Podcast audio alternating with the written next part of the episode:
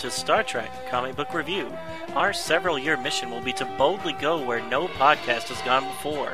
We will be reviewing every Star Trek comic book ever published. These stories have been released by Gold Key, Marvel, DC, Malibu, Wildstorm, Tokyo Press, IDW, and others. Star Trek and all that the Star Trek universe contains is copyrighted by CBS Studios Inc.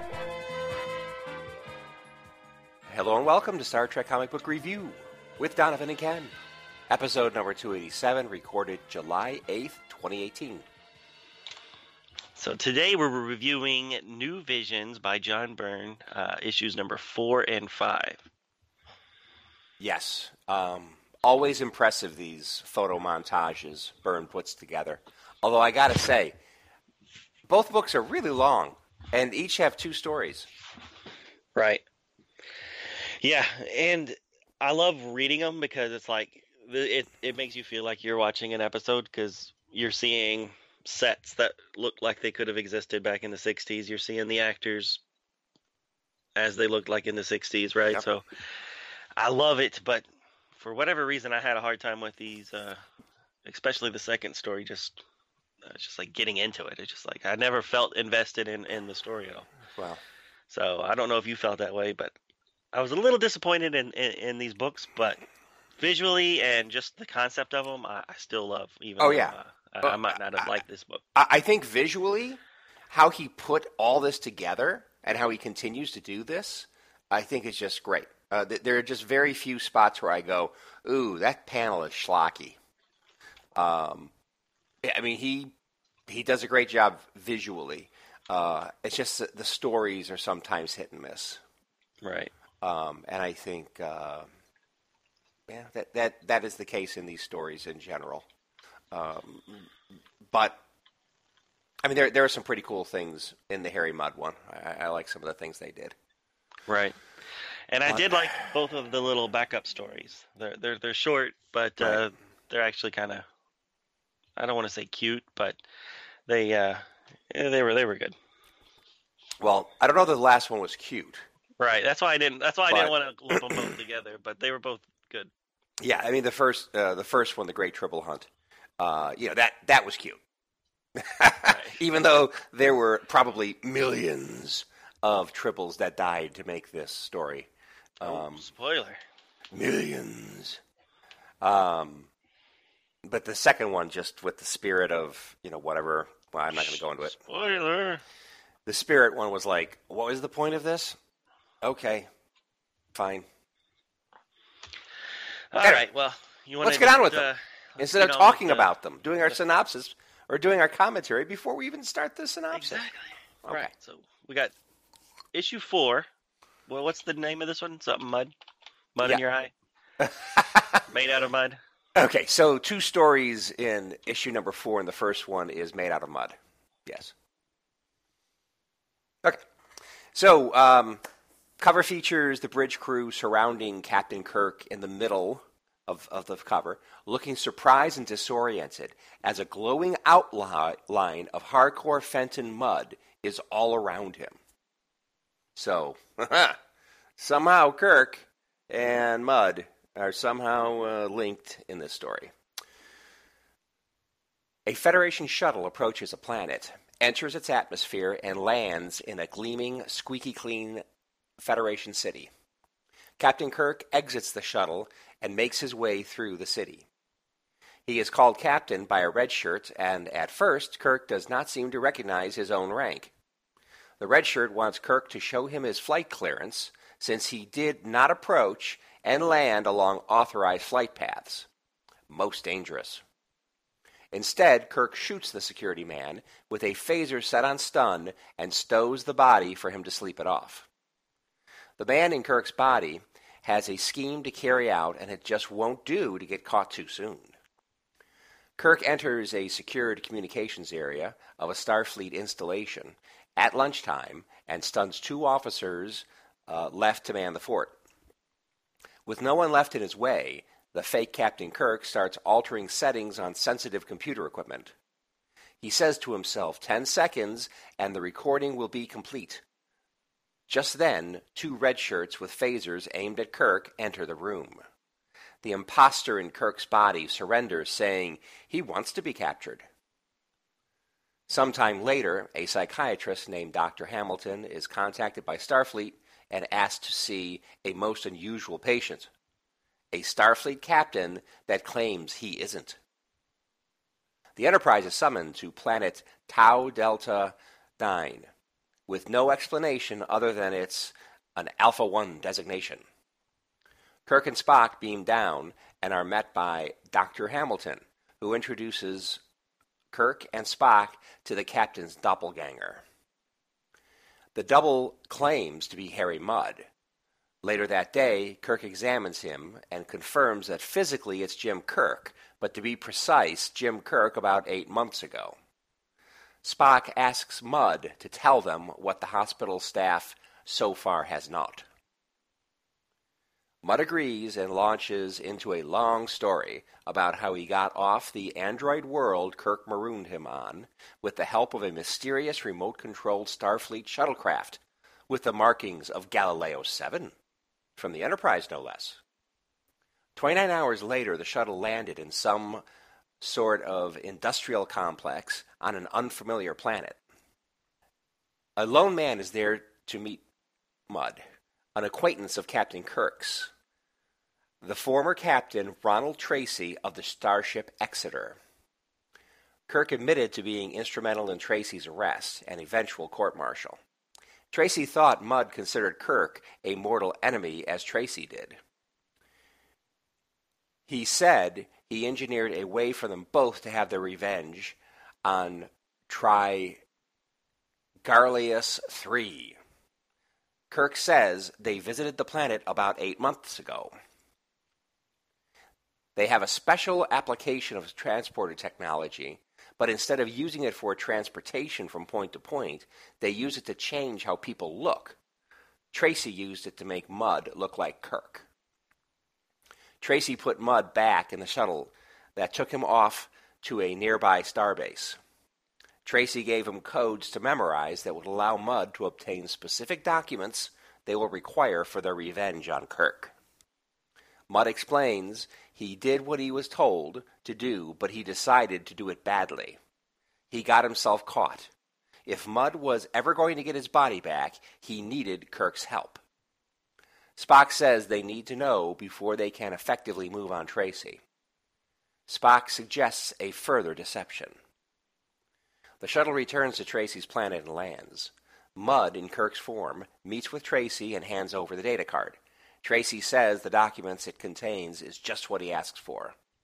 Mudd said he held up his end of the bargain and asked Tracy for his old body back. Tracy says he is not yet finished with having James T. Kirk around as a tool and stuns Mudd into unconsciousness. When Mudd comes to, he is on the shuttlecraft, again on approach to a communications link station that looks rather like Space Station K 7. They land and both depart the shuttle. Tracy, now in an Enterprise uniform, says he is part of Kirk's crew now. They meet Commander Barlow, the station's commander, and convinces him it's a surprise inspection. They virtually get the run of the place and enter the station's central communications control. While there, the crew is distracted by Kirk's presence to give Tracy the chance to signal a nearby Klingon D 7. Captain Koloth commands the ship. His underlings report Tracy's transmission is exactly the information they need. Koloth orders a change of course as not only his D7, but more, but five more D7s all or alter course. Meanwhile, Spock on the Enterprise is giving orders to follow the shuttlecraft at the limits of their long range sensors.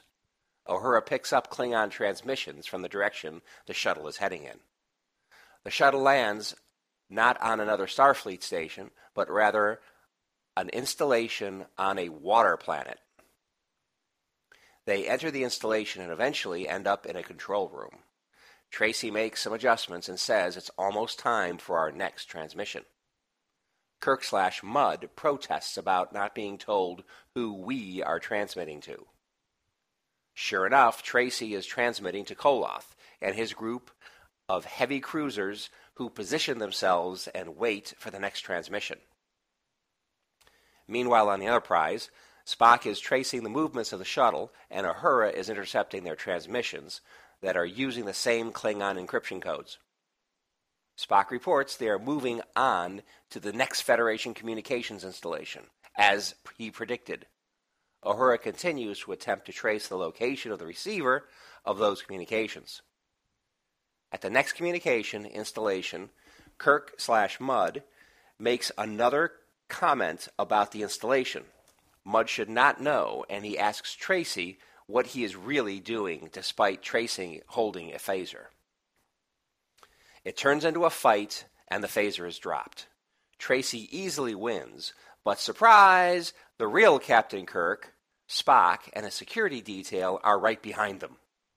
Kirk explains they pulled a clever double, double bluff and even went to the trouble of using a dangerous Vulcan mind meld to implant Starfleet tactical information into Mudd's mind. Of course. All that to keep Tracy off balance while Spock and Uhura figure out what he was up to. they return to the ship and put Tracy in the brig. Uhura figures out where the signals were sent a location near the edge of Federation space, near the Klingon border. Confirming the Klingons are involved, Kirk coerces Tracy into spilling the beans and helping Kirk to plan out and execute a way to foil the nasty Klingons. Koloth, thinking Tracy is still in play, continues forward with plans to invade and take part of the Federation territory while they neutralize communications in this part of space. Just as they begin to move their ships out into Federation space, multiple Federation ships warp into position ahead of the Klingon ships. Koloth is frustrated and spoiling for a fight, but the calm, cool, and collected Captain Kirk talks him down from the cliff, and they go their separate ways. Later, after things have settled down, they break the news to Harry that Tracy nor they can transform Harry back into his old body, as a recording of his original body was never made. Kirk asks McCoy to help, and he does, but first says he is a doctor, not a miracle worker. McCoy provides Harry with clothes, just like the old ones, his old ones, complete with a roguish hat. He uses a cellular growth stimulator to grow Harry a right proper mustache. Kirk tells Harry, due to his cooperation, the Federation Council has reduced all charges and allows him to return to Earth a free man. He will be on parole for a time, but Kirk has personally recommended a very special parole officer for Harry. Kirk gives him her dossier to familiarize with himself with her. As the Enterprise makes its way to its next adventure, a roguish voice can be heard screaming, Kirk! What have you? No! Stella! The end. But um bump. Yes. But um bump indeed. Why not trot out the old Stella joke? I didn't Again. know Stella was a, a parole officer. Well, she is now. Handy, isn't it? So as we as we learned it in Discovery, Stella is the like daughter of some some rich connected guy. So right. what she would do, be doing, ending up being a parole officer on Earth, I have no idea. Maybe she was deputized as a parole officer uh, after the last uh, the last time he was stuck with her instead of going to prison. I don't know. Maybe. Maybe. Maybe. Maybe. All right, so I have a question, and I did some research while uh, while we were talking, and I mm came up with nothing. But oh, good, good, research. Yeah, yeah, no, I was spot on.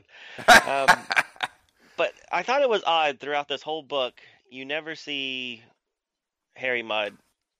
You never see his face. You never see any of the actual actor Harry Mudd. So anytime he's shown, it's always silhouette. So it's all dark. You don't you can see his silhouette, but you can't see who any features. Right. Or his head is obstructed by you know, a window or some sort of door as he's walking through to get to the the transportation chamber and stuff like that. So you never True. actually saw the actor who played Harry Mudd in this book at all. Right.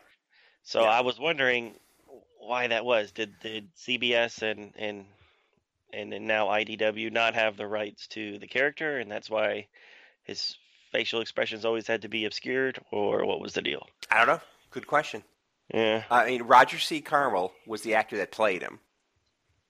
I mean, he, he, he popped up in so many different TV shows in the 60s. I mean, he was like in everything. Uh, Man from Uncle, I Spy, just tons and tons of shows. And why he would have, uh, you know, he's a supporting actor. Why he would have any more sway than anybody else who played on Star Trek, I have no idea. Hmm. But but I completely agree with you. It's it's very odd. I mean, they show like like this from behind, like maybe a three quarters thing. You so you see a little bit of the side of his face, and you definitely see the bushy mustache, but you never see his face. I completely agree. That is very odd. He's got a stupid straw hat on. Right. Um, Yeah, it really struck me when he's he's on the planet talking to uh, Tracy, mhm. and he was always in shadow, and Tracy wasn't. And then I was like, oh, well, but we saw his face earlier. And then I went back to the earlier pages, and sure enough, no, we never did. Yeah, yeah. And then even when he's being walking into that chamber, it's a glass door, yet for whatever reason, the the part that it should show his face being through the glass is somehow obscured. Yeah. like, that's weird. It is weird. Yeah. All right. Well, I didn't know if you, if, it, if No, I have no special on it or knowledge. knew anything about Well, it. I, I, I didn't. I mean, I picked up on it while I was wa- while I was reading it. I thought it was odd you didn't see his face, but I really didn't dwell on. it. I just moved on. But um, but I have no I have no explanation. But it, I completely agree with you. It's something that Byrne pur- Byrne purposely did. But for what reason, I do not know. Right. Yeah. So even on page thir- twelve, it's it's the worst case of it. There's there's a scene where it, it shows them just walking down a hallway talking, Yes, and there's a pipe that Yes, just comes out of exactly. nowhere to, to obscure Mudd's face. exactly. I mean, you can see the top of his balding head, Yeah. uh, and you can see his shoulders and stuff, but you can't see his neck, and you can't see his face. right. Very strategic placement. Yeah. Very weird. Very weird. And it's not like they, he didn't have enough footage. He has more footage of Mud than he would anybody else. I mean, villain wise, hmm since he was one of the few villains to come back more than once. Mm. All right, so uh, here's my ignorance on Next Generation or uh, original series. Uh, who's this Tracy guy? Ron Tracy is a uh, captain who, for whatever in the Omega Glory, one of the few um, episodes that were written by Gene Roddenberry himself, that was the one that had um, that, that basically where uh, it was a parallel Earth, and basically China Asians were able to uh, you know basically take over the world, whatever, and then. Uh, good white people from America uh, end up finally conquering that and taking back their country. And uh, do you remember any of this? No, I really don't. And at the end, the big thing, the big reveal is they're playing um, like the national anthem, and they bring in a tattered, uh, Oh Uh, yeah, flag. The, the flag. right, I remember that Tattered part. US running flag. around, running around with it, right? right. So uh, he was the captain that uh, betrayed the non uh, non interference uh, uh, prime directive and helping the uh, Yanks, as I believe they were called, to uh, take back their, their land. But it was an alternate universe. Right. Or, or or was he helping? Or was he helping the Asian folks? I, I don't remember. He was helping somebody, and he shouldn't have. He was Hmm. probably helping the Asian folks, although they had already taken over everything. So I don't know why he would have. Anyway, the main thing is he's a rogue captain. Sure. Yeah, I got that much from the story, but I just didn't. I didn't know which episode. wow, you from. don't remember? So you kind of remember that one, but not much. Mm, I just remember the. I thought it was like a mining colony or something that, that No. had that flag thing. No, All right, looks like I need to go back and rewatch it. What what season was that? Do you know? Uh, probably two or maybe one. Um, easy to look up. What was it called again? The Omega Glory. The Omega Glory. Exactly. It was not a great episode. And uh, if I remember correctly, that was one of three scripts that were considered to be filmed for the second pilot. Luckily, they picked Where No Man Has Gone Before instead, which I think is a far superior story. Huh. All right. Well, somehow this guy escaped, and now he's uh he's he's making people's faces look different. yes, exactly. That's exactly what's happening. So when I uh, when I first saw him, Mudd talking about how he got transformed or something, I Mhm. really thought they were going to bring back. Um, oh, what's what's the name of the the captain that we just talked about not too long ago that could change his face for for no reason? Oh, right, right, right. Garth, uh, Garth, Captain uh, Garth yeah, of Izar or something. Garth of Izar. Yeah, I was thinking that.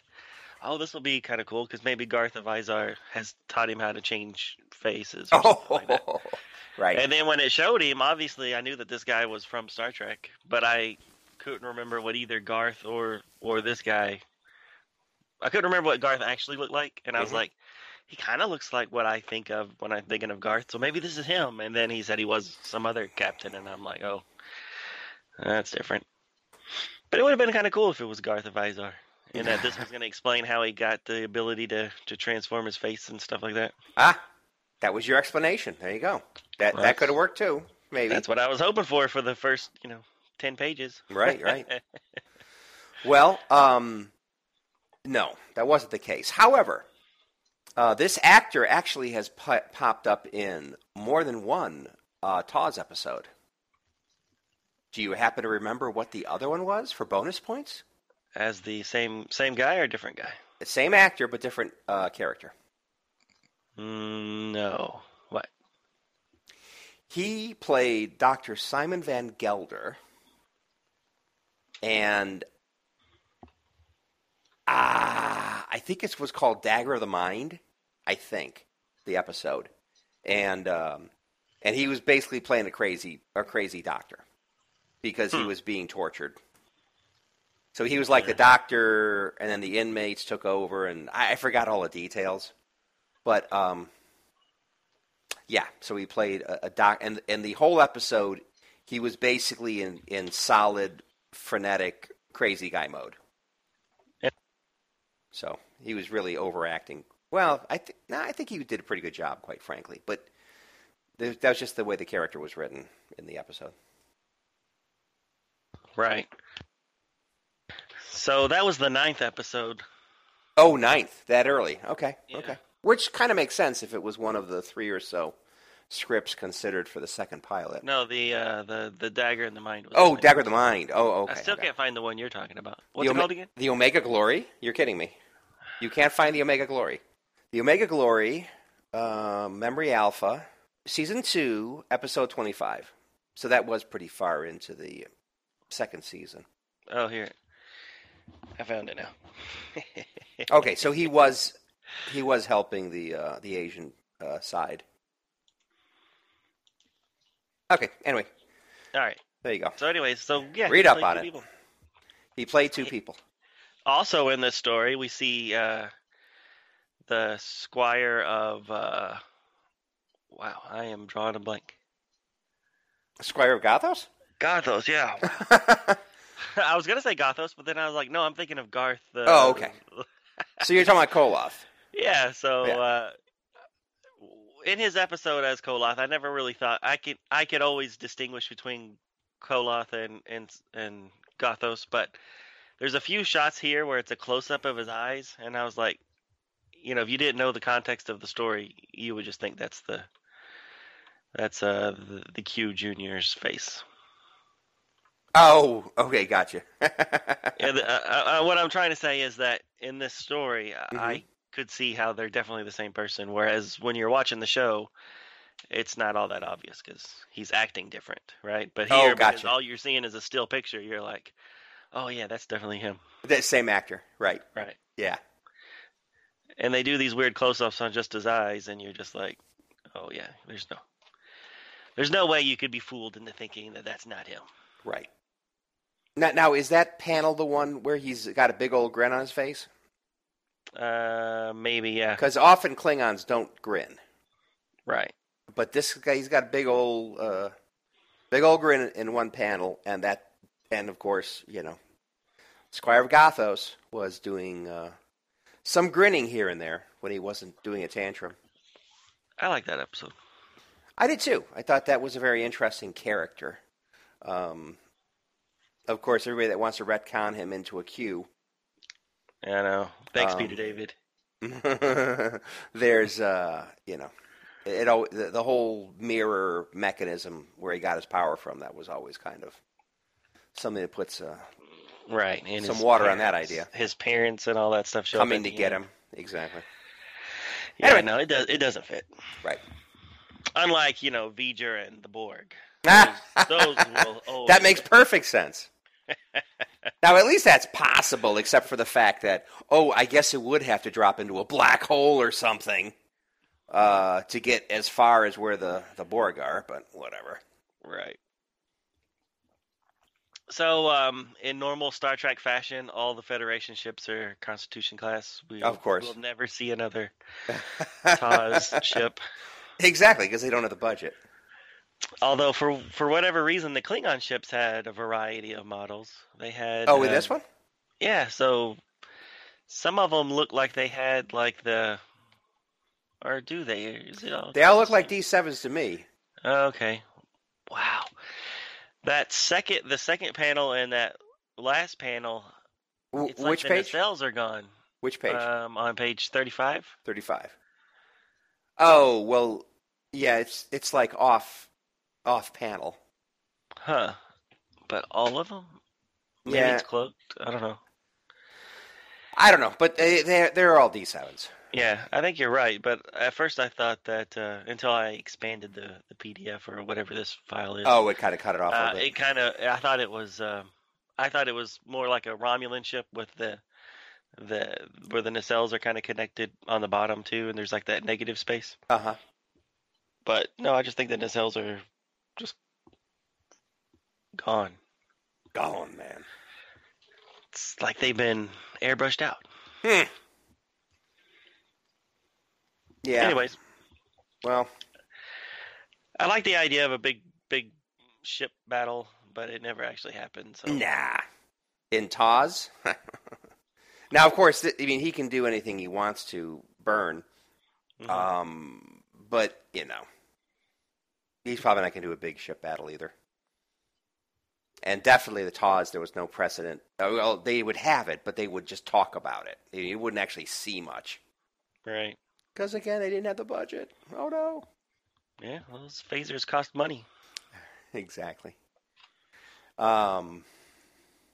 So I, I think as far as uh, I, I noticed that some of the Klingons look like they might have been like friends of Byrne's or maybe himself. Who knows? Because some of them look really schlocky. Oh, you're saying Byrne looks schlocky? No, Ouch. no, just some of the Klingons that they show uh, just look like you know because because they, got a whole crew. You know, a whole um, on Koloth's uh, bridge. There's a whole crew of them. and some of them look like you know they're either partially animated uh, or maybe they're like like friends that have a cool Klingon costume or something. Mhm. Well, on page 33, there's a guy that actually looks like he might have a bumpy head. Exactly, exactly my point. So That if you look weird. if you look at that one, so he looks like he, he he's got a receding hairline,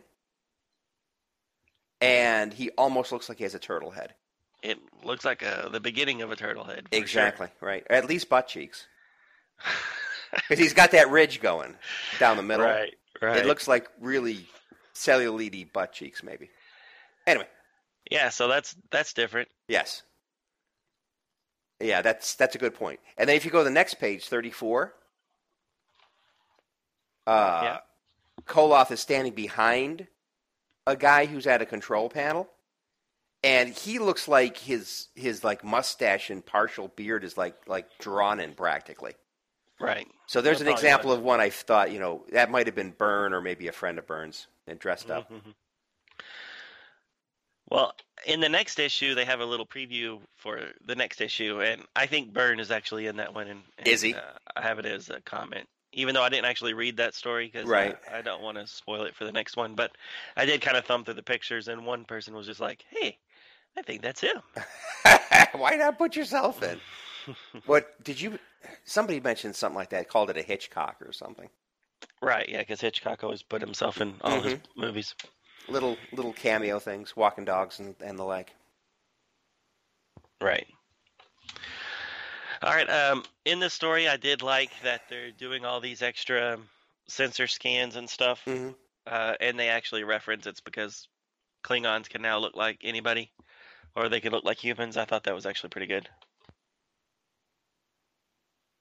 Uh, what did they, put do that? they put the What fake page? Kirk through uh, some extra scans because they actually say now that we know that Klingons can disguise themselves as humans, uh, we're gonna go through this extra step, and then Mudd's like asking Tracy, you know, do you think it's gonna work? And then he's like, yeah, sure. Uh, hold on, I'll find the page. Uh, oh, that, that's fine. That's fine. That's fine. I just don't remember it. Doesn't it's matter. on page twenty-two.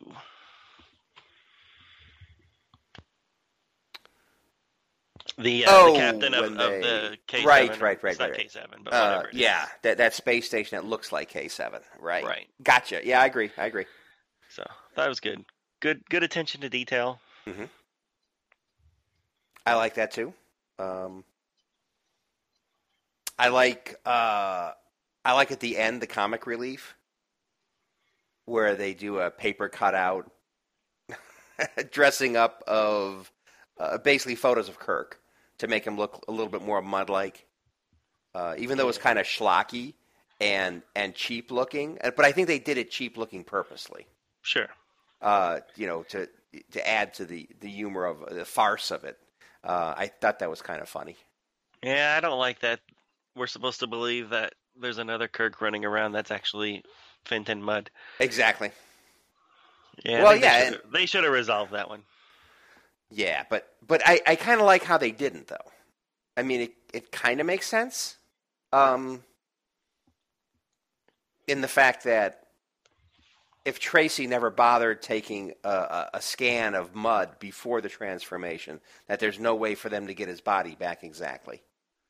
Um, that kind of sort of makes sense, Yeah, makes sense, but but I don't still, like it. yeah, yeah. Don't like it. Don't like it one bit. So now, now he can't be in any other stories theoretically, if you want to be consistent. At least until he the until he meets up with Garth and finds out how to Ah! yeah, they, they could go there. They could do ma- that. maybe Byrne has a plan. He's like, I'm gonna I'm gonna bring back all the shapeshifters into one long storyline Uh, really long. with Harry Mudd in the middle. Okay. We'll see. Yeah. I doubt it, but it would be kind of cool if he did. All right. Shall we move Um, on to the next one? Or are you good? I- I just want to say one more thing. Oh, I thought no. I thought their whole BS about a double bluff was just really forced. A double double bluff. Uh, uh, well, okay, sure, double double bluff, whatever. The, I mean, the idea, and, and and by the way, sending Mudd back to the armed murderer Tracy um, is is putting a civilian in harm's way. Um, I just, and for what purpose? I mean, it makes so so much sense to send Kirk into it, and then they purposely don't show Kirk when Spock and Uhura are working all this out from the Enterprise. I mean, they do everything they can to force you into thinking it's Kirk there, and then surprise, uh, you know, uh, twist. It isn't Kirk. It's it is it is Mudd. It just seems just way too forced. Right. And then the whole we did a Vulcan mind meld to give fake Kirk some memories of Starfleet security stuff. Yeah, So how did they do that? How did, did How did they know would co- would come up? through his brain to get stuff, or did Exactly. Spock, uh, did did Kirk have to think about it while they were transferring, or did it even come from Kirk? Well, they yeah, I don't know. I don't know. Maybe I mean, it, it would have made more sense coming from Spock. I guess so. But when I read it the first time, I was like, oh, wait. So somehow Spock had his hands on both Kirks and was like a conduit with this information. But I guess it could have come straight from Spock. I mean, Spock probably knows almost as much as Kirk does. That's true. That's true. I, Yeah, I didn't. never I didn't think it's of never that. like he he peppered in some like personal Kirk stuff. uh, yeah, I really uh, thought when he was going to hit on that green lady was going to be was supposed to be some sort of tell that it's the real Kirk or not, but uh, they didn't actually go there, so that's good. yeah. Okay, now I'm done. All right, all right. Let's go to the the follow up story, which is The Great Tribble Hunt. pretty a horrible story when we think about it. Yeah, when you think about it. Okay. So, Great Tribble Hunt. Captain Koloth and his landing party, they do like Koloth, beams down to the Tribble homeworld, uh, who, whose coordinates were obtained from Cyrano Jones himself. Koloth and his crew intend to purge the horrible little creatures from the galaxy, despite the fact that there are billions of them on the planet.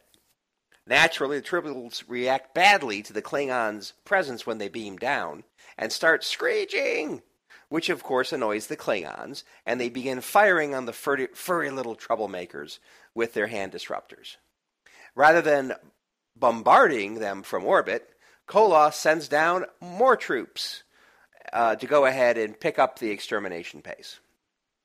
They do kill many Tribbles, but it's just a small dent in the total population. One of the Klingons may say recent scans indicate most of the Tribbles are underground. Koloth leads teams into subterranean caverns where they indeed find many Tribbles. After days of Tribble slaughter, Koloth returns to the ship and contacts his superior Kor, who tells him extermination is useless. The foul Tribbles breed as fast as they can kill them. Kor will not take failure as an acceptable result. The Emperor himself wants that stain on Klingon dignity erased. They, the channel is closed, and Koloth comes up with his new plan. They will beam down seven quantum bombs into the caverns. One of the crew postulates seven bombs is likely overkill, since they can easily wipe out the surface of a medium world clean with just one. Koloth says yes a, on the surface, but we need to clear out an extensive maze of underground caverns. They detonate the seven bombs and turn the Class M blue green planet into many lifeless hunks of rubble. Koloth congratulates his crew for a job well done. One century later, in a station named Deep Space Nine, Quark is dealing with a lot of tribbles in his self named bar and den of sin. The end. I like the little Quark reference. Yes, a brief one, but yes. Yep. So uh, yes, you you destroyed the homeworld, but uh, because obviously people took them off that planet, um, you couldn't have killed them all. They're a spacefaring race now. Um, Right. So how could you expect you could do that, you bunch of buffoon Klingons? Right. So when you think about it, Yeah. Kirk's little joke about beaming, I guess it was Scotty's joke about beaming all the tribbles over to the the D7 Where ship. there'll be no tribble at all? Right. So because of that action, then the retaliation was for the Klingons to destroy a whole planet. Yes. So it's And really kind of and this is Scotty's the fault. Emperor himself is involved in this. right. Oh, Scotty's is Scotty's fault. Yeah, because if Scotty would have just beamed him into space, yeah, that stinks to kill those, you know, several hundred. But uh, at least it would have kept the whole planet alive still. Yeah. Yep. It's all your All fault, Scotty. fault. All his fault. Scotty. I'll tell you. Being a little jokester, and he ended up causing the the genocide of a whole species of Well, things. it the whole species didn't go away. Well, according to this story, they did. No. What are you what are you talking about? They're they're it's on Deep gone? Space 9. No. They're on Deep Space Nine in the future because they go in the past and then they take one from K seven. Well, okay, fine. What? Well, but can you? Okay, so Cyrano Jones. Now that's an interesting point. That's a very interesting point. But do you really think Cyrano Jones came from that planet and just went to K seven? Well, we know from other Star Trek movies Yes. that, uh, that people keep these things as pets, even in Star Trek Three and stuff like that. So we know that th- there was some off planet. Mhm. Yeah. But I'm just saying. Yeah, but but actually, that's a really cool idea. So um, now, did did they? Now, of course, you made that up, but um, Made what up? okay. So do you? Okay, uh, so in that episode, D, DS9 episode, Uh huh. um, did they actually bring one back with them? Yeah. Ah, okay. I don't remember that. Well, that's what I thought you were getting at, but I don't Yeah. remember that actually being part of the story. Yeah. So within the context of just trouble with tribbles and Trials and Tribble-ations, Mhm. it is it is established that the only reason Deep Space Nine gets infected was because they went back in time and brought one. But we've seen the cartoon; they're there. They're in the animated series, which that's what year four or five, and then uh, and then they're in Star Trek three, and then they're in Star Trek the 2009 movie. So they are not they are uh, just out and about. So Klingons did not kill them all; they just killed their homeworld. Oh. But as we know from Klingons, if you just destroy the moon, the whole empire goes away. So, uh, You're gonna bring that up again. so if they kill just the the the tribble homeworld, all- the tribble empire's over. Yeah. There you go. okay, so these buffoonish Klingons going down with hand disruptors to try to eradicate uh, the billions upon billions, and who knows, maybe even trillions of uh, tribbles that are on this planet.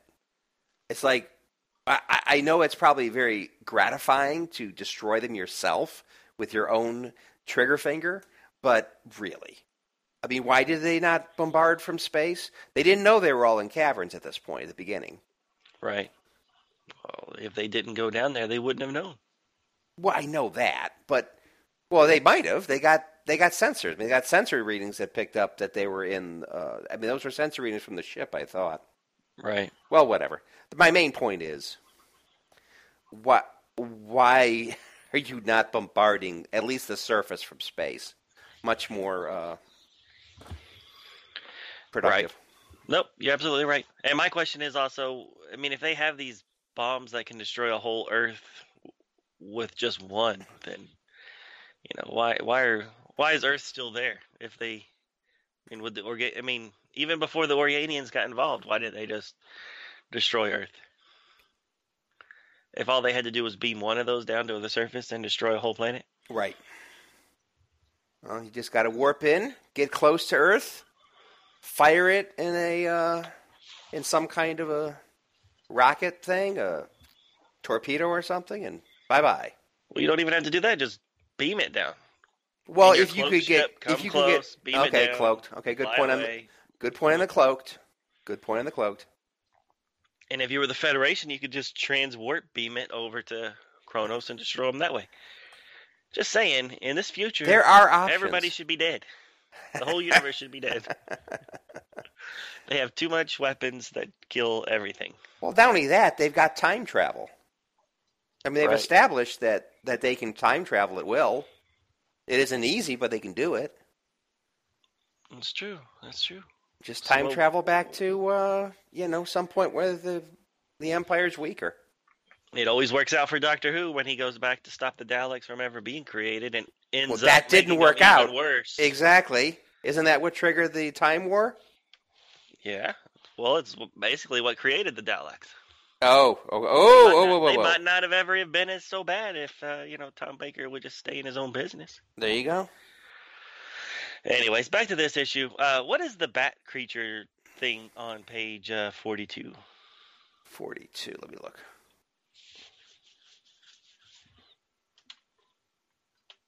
Is Oh, that thing. that thing on the right. A, a bat twat. A bat tribble. Good question. They just threw that in the middle of it.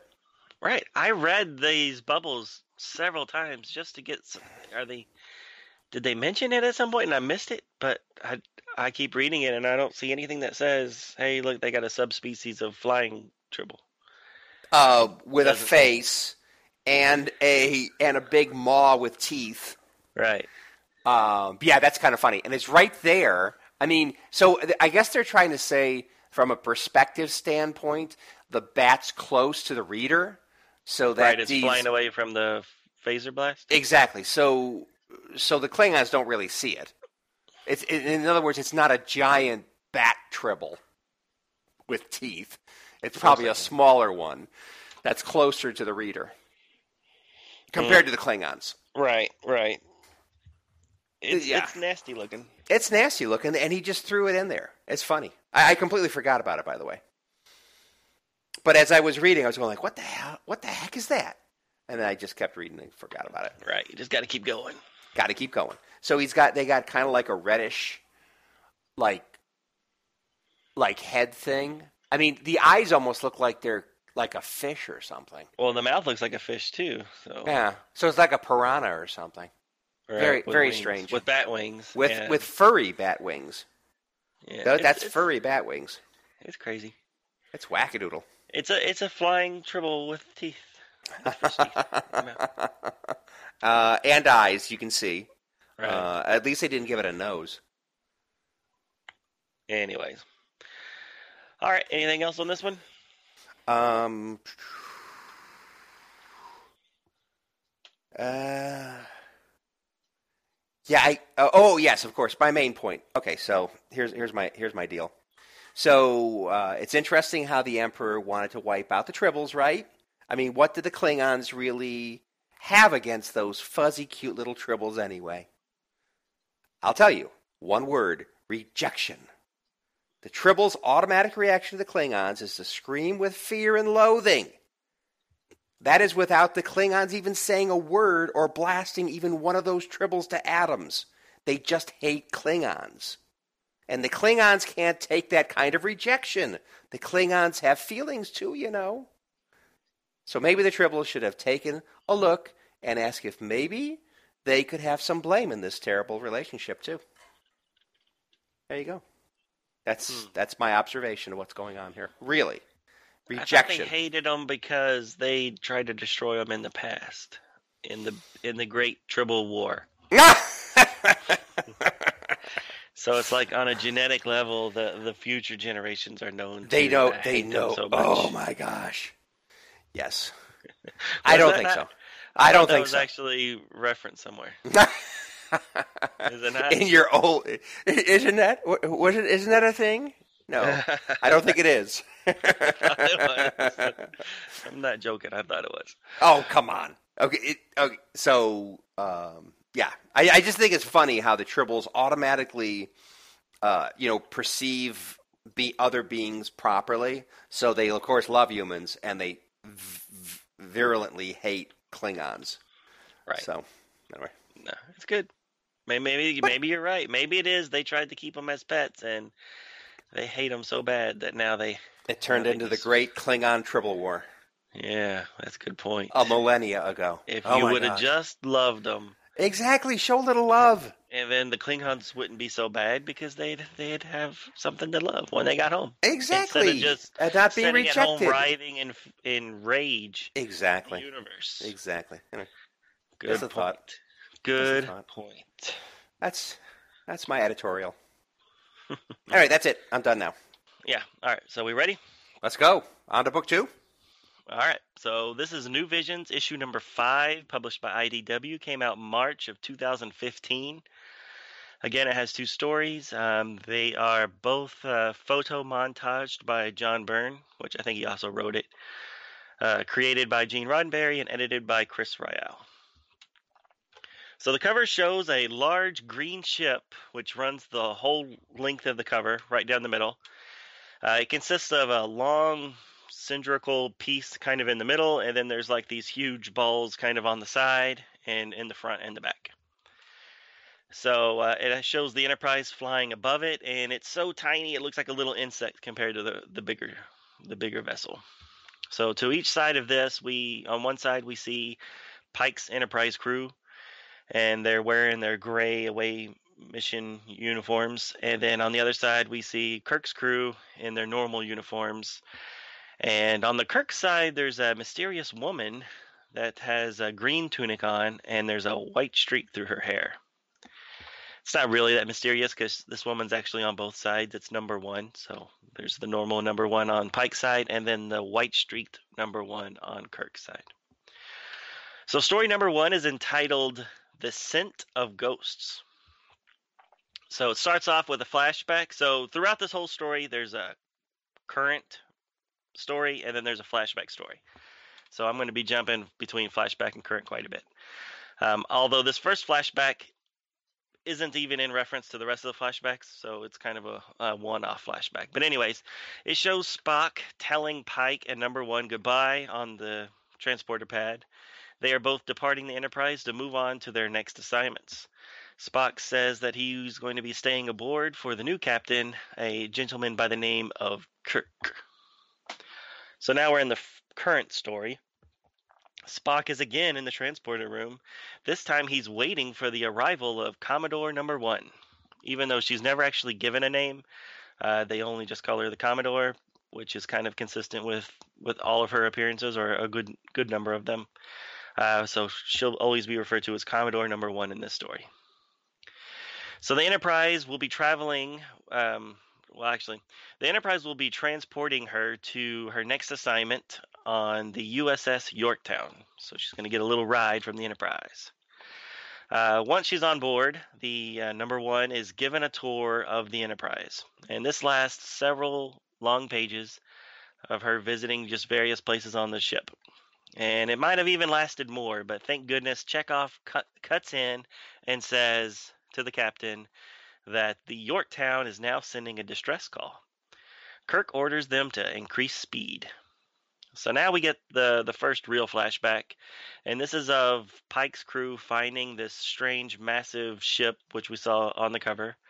Uh, they're detecting no life on board, and the design of the ship is completely unknown, along with the function of the ship. Um, we, it is interesting that during this scene we learn that young Scotty was actually part of Pike's crew. Back in the current time, the Enterprise arrives at the Yorktown. No life signs are detected. Kirk assigns an away team that he will lead. Number one says that she should join, since it is going to be her ship, by the way. Uh, Kirk disagrees, but he does say that she could outrank him if she wanted to push the subject. She agrees to stay behind, and the away team beams over to the ship. We get a quick little flashback where Pike's team also beams aboard the alien ship. Back in the current time, while on the Yorktown, several of the crew vanish as they try to adjust or read instruments there on the Yorktown Bridge. First it's Sulu, then it's Spock, and then Kirk himself all just vanish, leaving McCoy there on the bridge all alone. Scotty tries to talk McCoy into returning back to the Enterprise, but McCoy refuses until they know what happened to Kirk. The Yorktown then starts to move on her own, and she has locked phasers on the Enterprise. Back in the flashback, Pike and his crew find a huge shaft that runs the length of this mysterious ship. They think that it's some sort of anti grav turbo lift, similar to what they used to see in the Jetsons, maybe. Pike ties some string to his waist and he's about to hop out and see what happens. Back in the current time, the Enterprise is taking a beating from the automated Yorktown. The Yorktown's phasers are firing at up to 500%. The Enterprise is putting all of her power in the shields, while the Yorktown has not even raised hers. Having taken enough damage, Number One orders the Enterprise to start shooting at her own ship. They are able to target the unprotected engineering section and disable the craft. However, the ship is now venting all of its oxygen into space, and since no one's there to fix it, it means that McCoy will soon die on the ship. Scotty requests permission to beam over and help with the life support repairs. Back in the flashback, Pike slowly descends the length of the ship, commenting on how everything looks exactly the same. And there's a lot of pages that show this.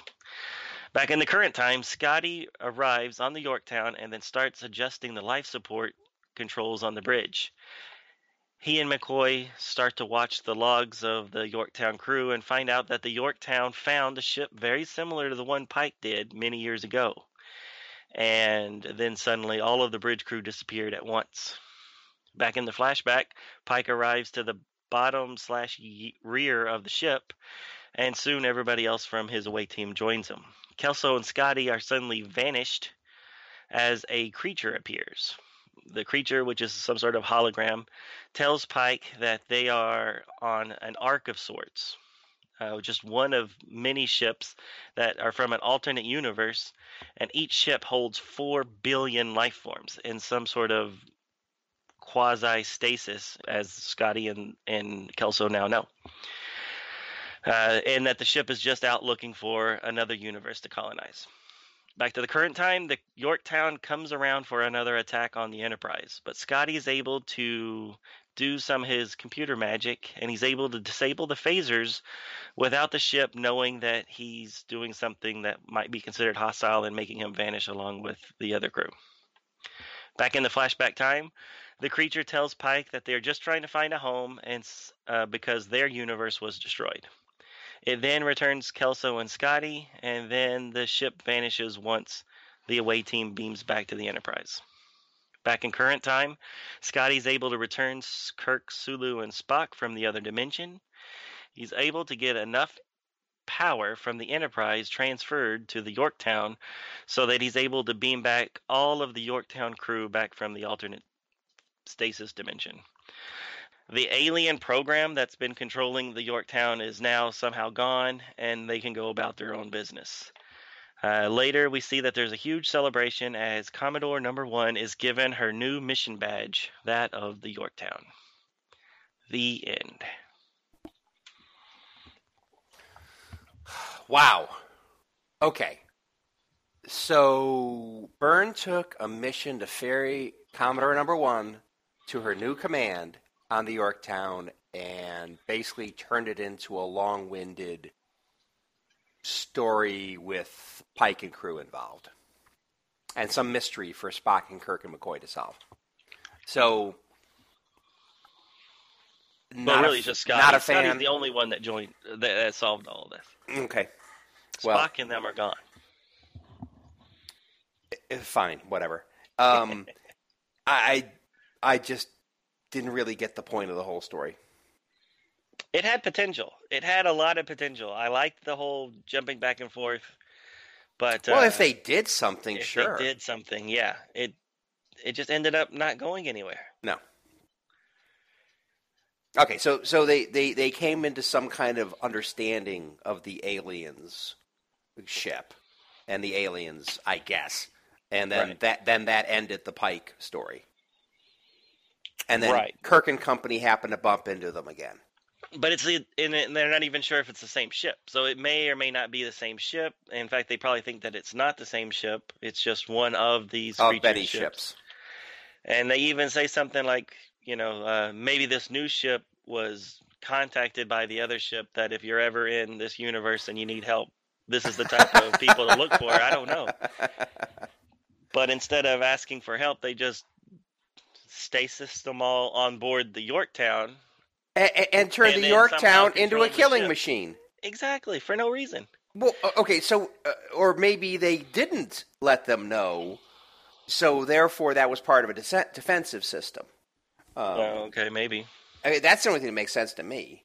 But but did they somehow put some alien technology on the ship that then allowed them to do this whole stasis. Well, whether they, whether they somehow figure out how to remote control it without technology on the ship or not, I don't know. But the bottom line is that's what they did.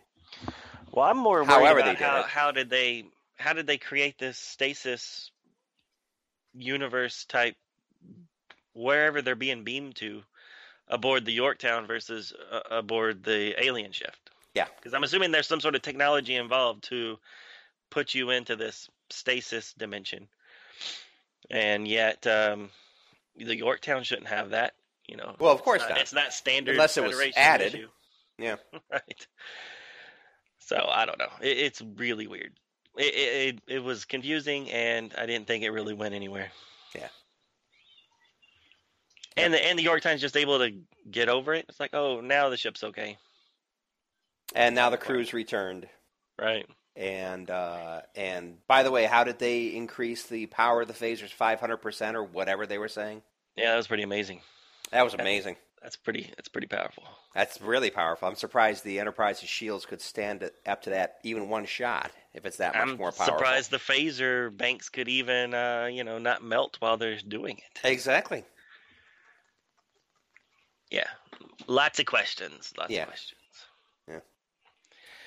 Uh, I loved seeing number one. I, uh, as as an older woman, I kind of wish they would he would have taken maybe um, shots from Lwaxana Troi and just Oh. redid her hair Yeah. to kind of make it look like it was really Yeah. uh, that actress as an older woman. Yeah. So they didn't go that route. because really all they did is take the same number one footage from the pilot, I think. Oh well, Mm-hmm. uh, a- and they just put a pretty schlocky looking animated um, skunk stripe. skunk stripe coming, Right. you know, uh, near, near the front part of her hair, and that really was all they did. Called it a day.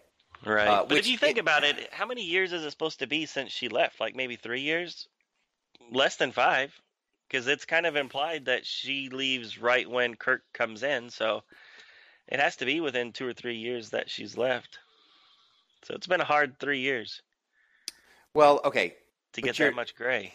okay, but you don't know how long it was before between Menagerie and uh, when Pike left, and when she left. So But I have, uh, in this book, I have pictures of her leaving and she doesn't have skunk hair there.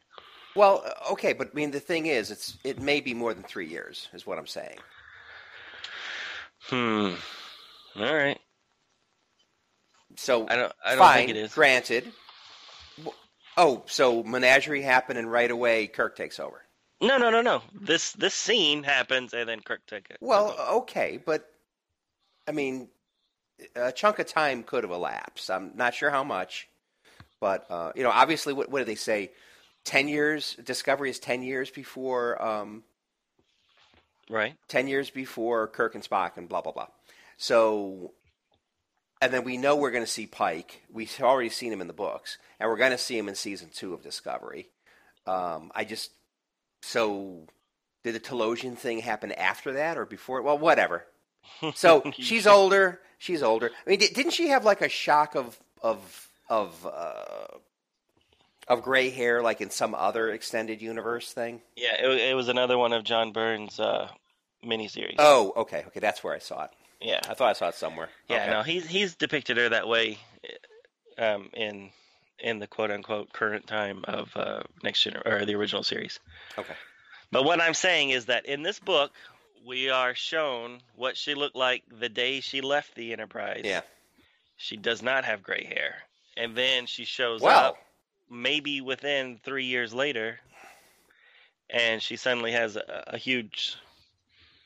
A little So shock maybe she gray. stopped dyeing it. Maybe Or or maybe that's a stylistic thing. Maybe that's part of her do. Hey, could you give me a skunk kind of gray thing in the front? and then take some bangs off. Yeah, do that. so. Again, it's it. It just seems like it's a, a a big change for you know just a few years. Yeah. My only thing. Yeah, yeah. Because I mean, how long does it take hair to grow out that long? So her hair is pretty long.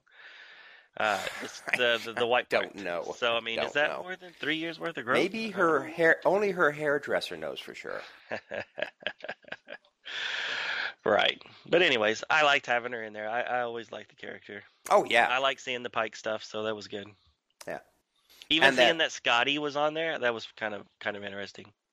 A young Scotty was also part of the uh, Pike's crew. Yeah, and I don't remember that. I mean, I definitely remember him being in the second pilot. But I don't remember him being in the first pilot. Was he? Yeah, he he's not in it, no. Okay, okay. Hmm. Anyway, But I do think that there was some sort of expanded universe that kind of said that he was there. Towards and the that end. would have been interesting because they've Right. definitely had um, some pretty cool expanded universe things in the past. Uh, there was one particular book I really enjoyed that um, was focusing on number one, both in the past when she was under Captain April, and in the future when she was, uh, you know, Commodore.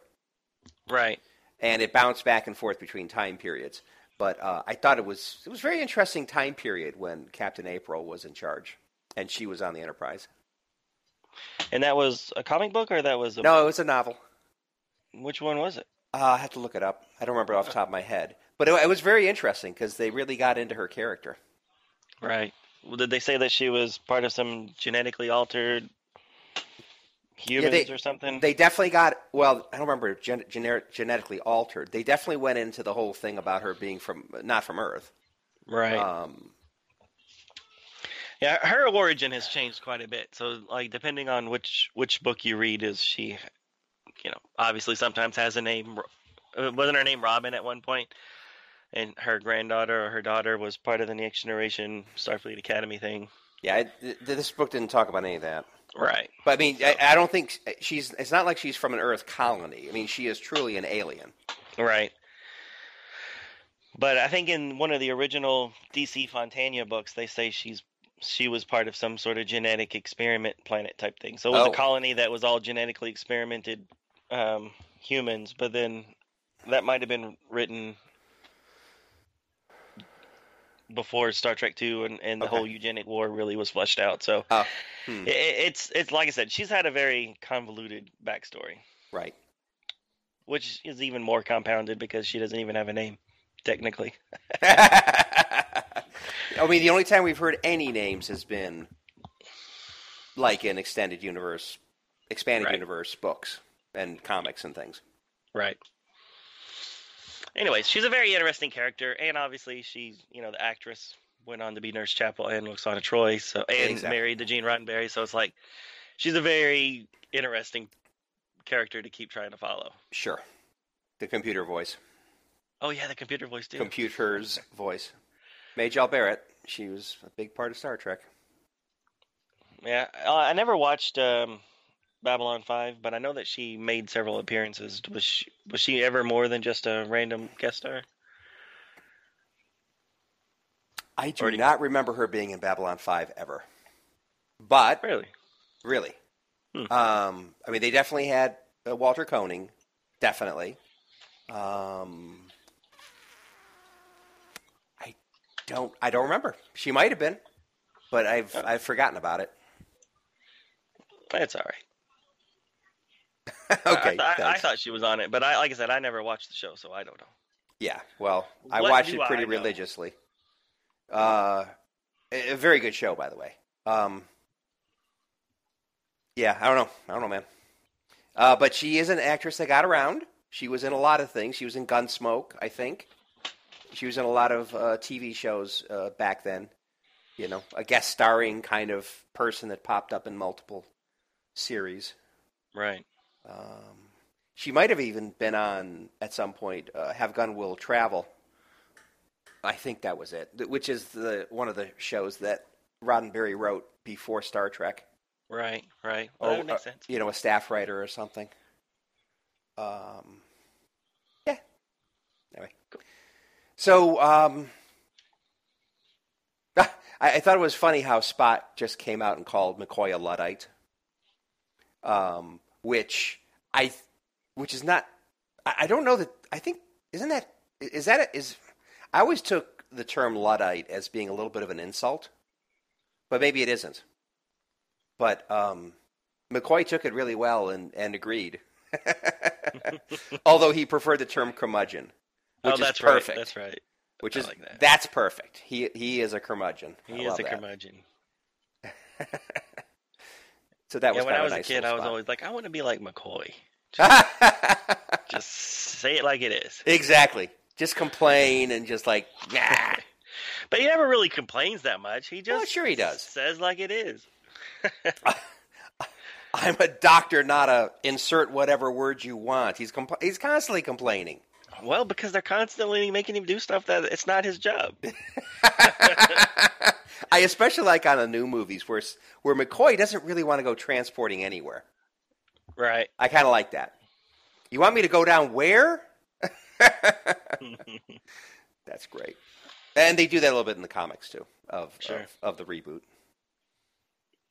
Anyway, All right, So- so, I like the uh, back to this story. I like the alien design. I thought it it was actually pretty cool, very different, but also looked like it could have existed back in the '60s in the show. Yeah, which is good.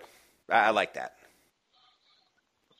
And uh, I thought that Spock just pulling this giant rope out of his belt, let's just say, uh, was a little far fetched.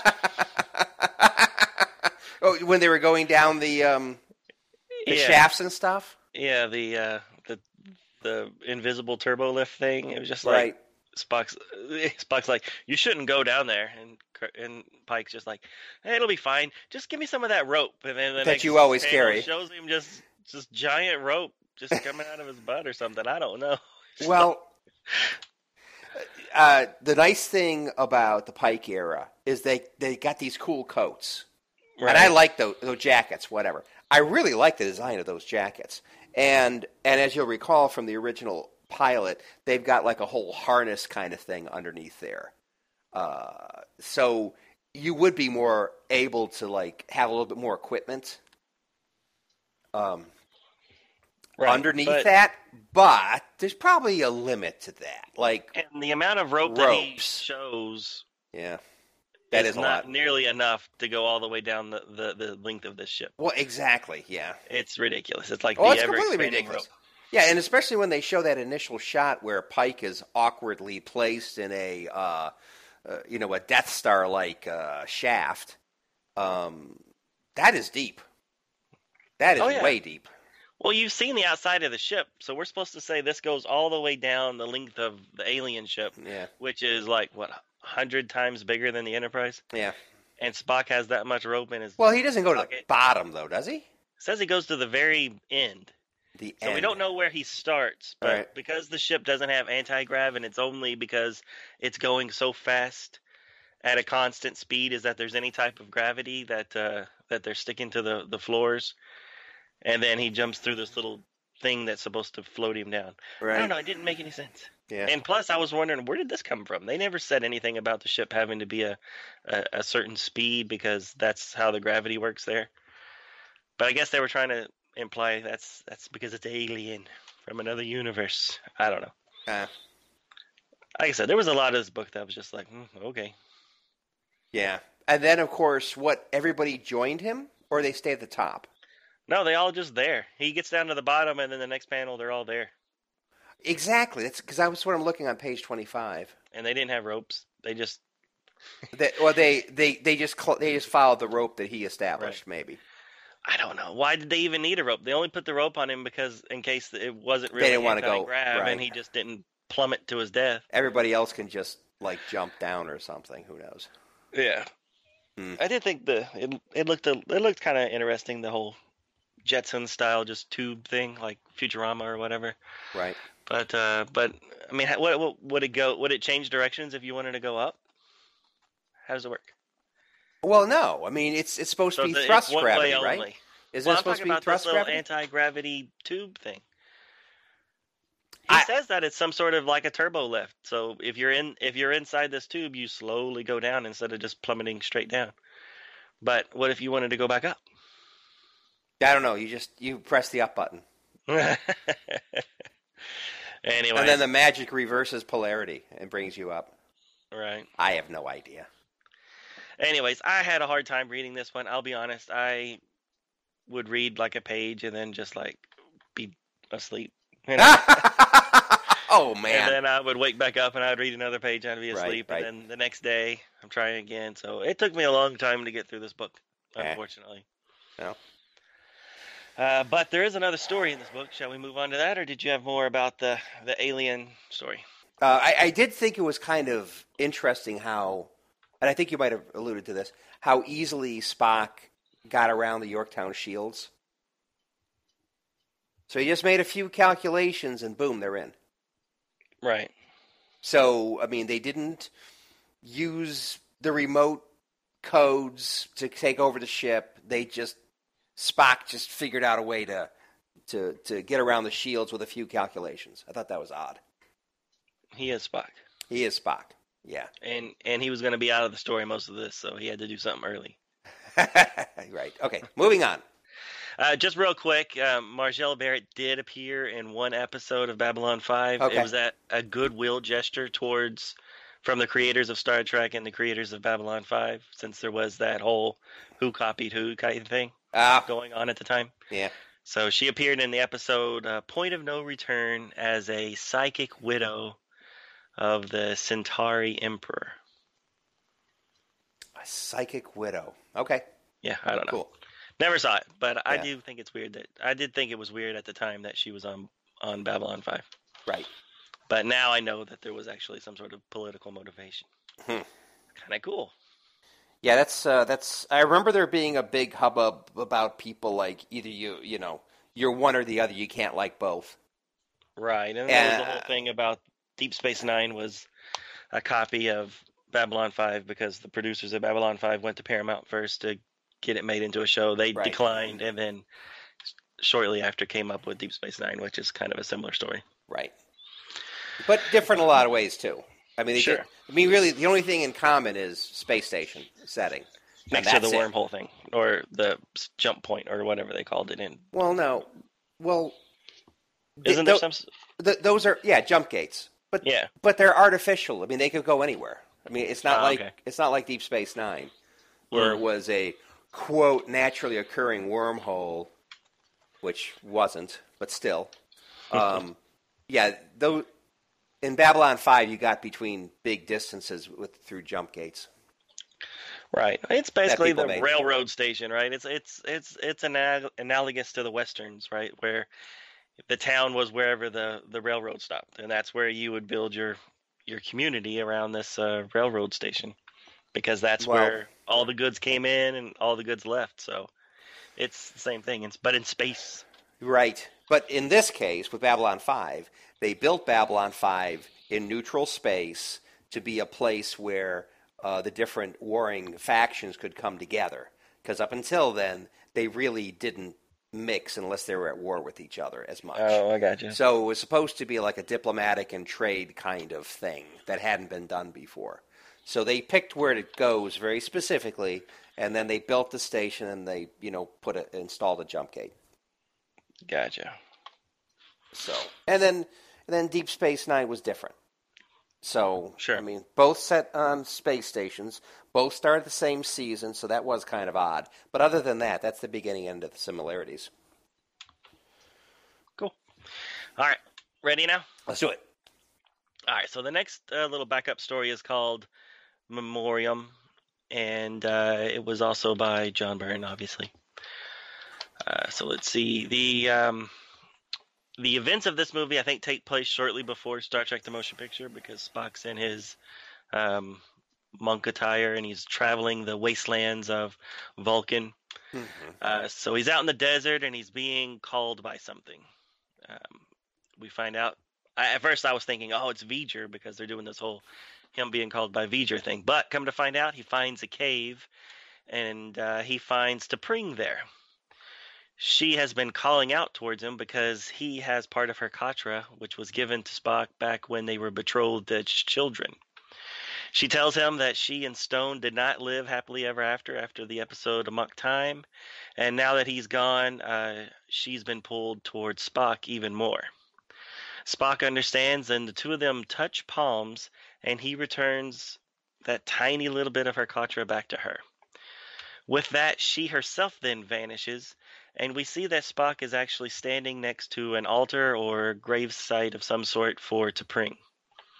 Uh, he then departs the cave back into the wilderness, and we get the caption dedicated to Arlene Martel, 1936 to 2014. The end. Mm. Nice short one. I really like this story. I did you? not I did not catch that she was a ghost until the very Well, end. Yeah. Even uh, though I- she kept talking like un, until death came, until the I mean, she mentions death several times, but I assumed it meant Stonn died, not not her. Well, yeah. So when she, yeah, when she first that, yeah. So she was talking about how their relationship was up until death. So that was kind of odd. I wasn't expecting that she was dead either. But the whole idea that her Katra is still kind of floating around, kind of like haunting this this place out in the middle of nowhere or whatever that Spock was drawn to. I thought that was kind of weird. So your betrothed has to release you before your Katra can go to wherever. Well, your is, is that what they're saying? The, they know the the the stone is, is where all the Katras are are stored. But not her full Katra w- didn't make it because there was still a little bit of her Katra with Spock from back when they were betrothed. So, you know, 99.9999% of her Katra is in the stone along with all the other Vulcans, and there was just this tiny little bit that was still out there. And this story was him being called to release that. Yeah, I Or at least that's what I got I didn't get, quite get that. But you have a better. That's a better explanation than I came up with, which is like she has to be released before she can go to heaven or wherever. Um, I didn't get that they were that souls were stored in that location's stones. I mean, yeah, because that, I mean that's in Star Trek Three. That was why uh, Sarek came to McCoy because he wanted McCoy to go to Vulcan and and put um, Spock's Katra with with the uh, rest of Vulcan ancestors. And then then that's when you find out that you know McCoy did have his Katra, and then you found out that maybe there was another Spock somewhere, and and they did the whole transfer from from McCoy to the the boy. But um, but yeah, I mean that was what Sarek said that in Star Trek Three. That that's Yeah. what happens when when Vulcans die. They they release their Katra into the I forgot what it's called, Okay, memory but I did- stone or something like that. I, Katra I- stone. I remember nothing about any kind of stones. Okay, okay. Uh, I might be miss miss. Well, I Eh, but it was that, some that could have been a detail that, that went right over my arc. head. No, Katra arc. That's what it's called, right? Something like that. I don't remember ever hearing the term that term before. I forget but- what it's called. Okay, cool. I'm not making it up. Well, no, I'm I'm sure you're not. Pretty sure I'm not. It's just a detail of dialogue I, I just didn't get. So I probably sure I, I making it probably would have enjoyed the story more if I had uh, remembered all that. Mm. I was, yeah, so I, I liked it. I, I didn't know that she was dead, but so that was an extra little twist at the end. It's like, oh, she's dead. Um, so I thought it was good. I, I, this was this is definitely out of the four my favorite one, and it's only uh, six pages long. Right. Yeah. Um, I think the sense of Ghosts was my least favorite, by far. And and and the Tribble Hunt was my favorite, Right. and then uh, maybe the Mudd one, and then this one was was was fine. Um, I just I just thought it was throwaway. I I didn't get as much out of meaning out of it than as you did. Yeah. But But it was a nice little tribute to the actress who passed away. yes, it was, and it was it was indeed um, a tribute to her. And I did not realize how many things she was in. So once I had her name, I w- just did a quick look up on IMDb, and she had 74 acting credits. Um, so a lot of activity in the 60s, 70s, but even later in her career when she was older. Uh, she was in the, the Six Million Dollar Man, The Man from Uncle, um, all kinds of things that I never knew. I mean, the only thing I remember her from is, you know, Star Trek, that one Star Trek episode. It looks like she was in some uh, some fan movie or something. Oh, the of of gods or something like that. Yeah, something like that. Of Gods and Men or whatever. Yeah, I, I think I knew that. She played like a Vulcan priestess or something like that. There you go. Yeah, I think I think you're right about that. So I was kind of All right. surprised. So while you were looking that up, I did look up uh, I Soul just did a Stone search or whatever. Katra Arc, and and that is what it's called. Okay. Cool. Katra Arc is a polycrystalline vessel used by ancient Vulcans to preserve Katra, the Vulcan's living spirit after death. Yeah, I think it's even in uh, the 2009 movie. But Yeah, I that's don't. that's where they were all at when when it started when Vulcan started being destroyed, and uh, his mom died when she ran out the cage, uh, ran out the, the cave. so you're dead, but they keep your katra in a jar. So, why do you do that? I mean, Um, that's just what's the purpose of it? so that I mean, is it supposed to be like a mummy thing? I think it's but- a uh, it's their version of the afterlife. It, You're kept in uh, a jar? well, I don't think it's necessarily a jar, but Well, it's stone. I mean, what? yeah. I always pictured it as kind of just being part of Vulcan, like like it was not necessarily a, a particular stone. That they're all they're all kind of combined in this large stone cave network type thing. Hmm. So I don't know. I don't know. The different movies depict it a little differently every time, but I always kind of pictured it as it's all one one thing, not necessarily like a little urn that this this has my Katra and this one is your Katra. Well, It's yeah, like we're all together. We're all in a the, in a stone. yeah, we're all in you know the Katra arc, which is basically Vulcan heaven. I don't know. That's the way I always kind of pictured it. So before somebody figured out to build a a Katra arc, what happened to your Katra? Did it just? Just disappeared. Huh. And it wasn't until uh, Surak or whatever uh, figured it all out when he when he brought up the logic thing. I don't know. It's all made up. I just remember it's reading it. I just remember reading it in different books and stuff, and, and I couldn't remember the specifics, but which is why I like that book. Cool. All right, so real quick, I, I, mean, I didn't read this story, but it does have a little preview for the next issue, which is called Resistance, and um, they're on like the uh, second page of actual story. There's a a, an, a gentleman with a goatee, kind of on uh, several pa- on several panels. And I don't know this for a fact, but I did go back and look, and I think that's John. John Byrne. Byrne. Yeah. John Byrne normally has a full beard, but when I'm looking at his eyes and stuff, and I'm like, oh my god, I think that's John Byrne. right. So uh, and, and I'm only, I, I, I'm not like a huge John Byrne fan. I, I'm definitely not as up on it as you are. But I'm used to him being a younger man. But of course, by now, well, of course he's older. So seeing him with the gray hair and everything, thinning hair and everything, it's like, oh boy, I guess he is. if that is him, he's getting Right. old like everybody else. well, he's been he's been in the comic business A long time. the '60s, right? I mean, he he was pretty instrumental 60s? in Wow. yeah Spider-Man and stuff like that from the beginning.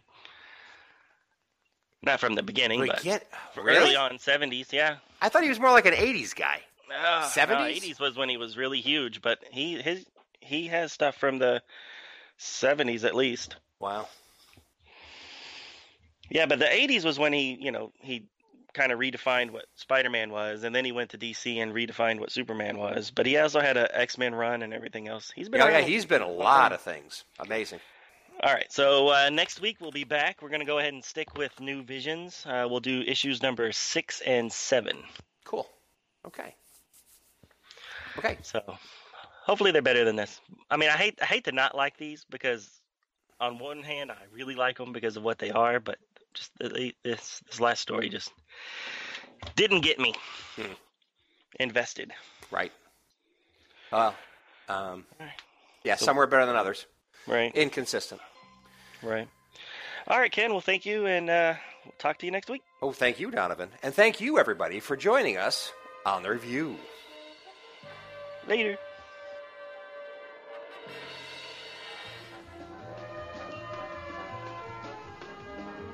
Thank you for listening to Star Trek Comic Book Review. All Star Trek stories and characters are copyrighted CBS Studios Incorporated. All music, stories, and characters discussed are for entertainment purposes only. You can email us at startcomicbookreview at gmail.com. Visit us at our website, www.stcomicbookreview.com. Subscribe to us via iTunes or friend us on Facebook at first name ST Comic, second name Book Review. See you next time on Star Trek Comic Book Review. Let's get the hell out of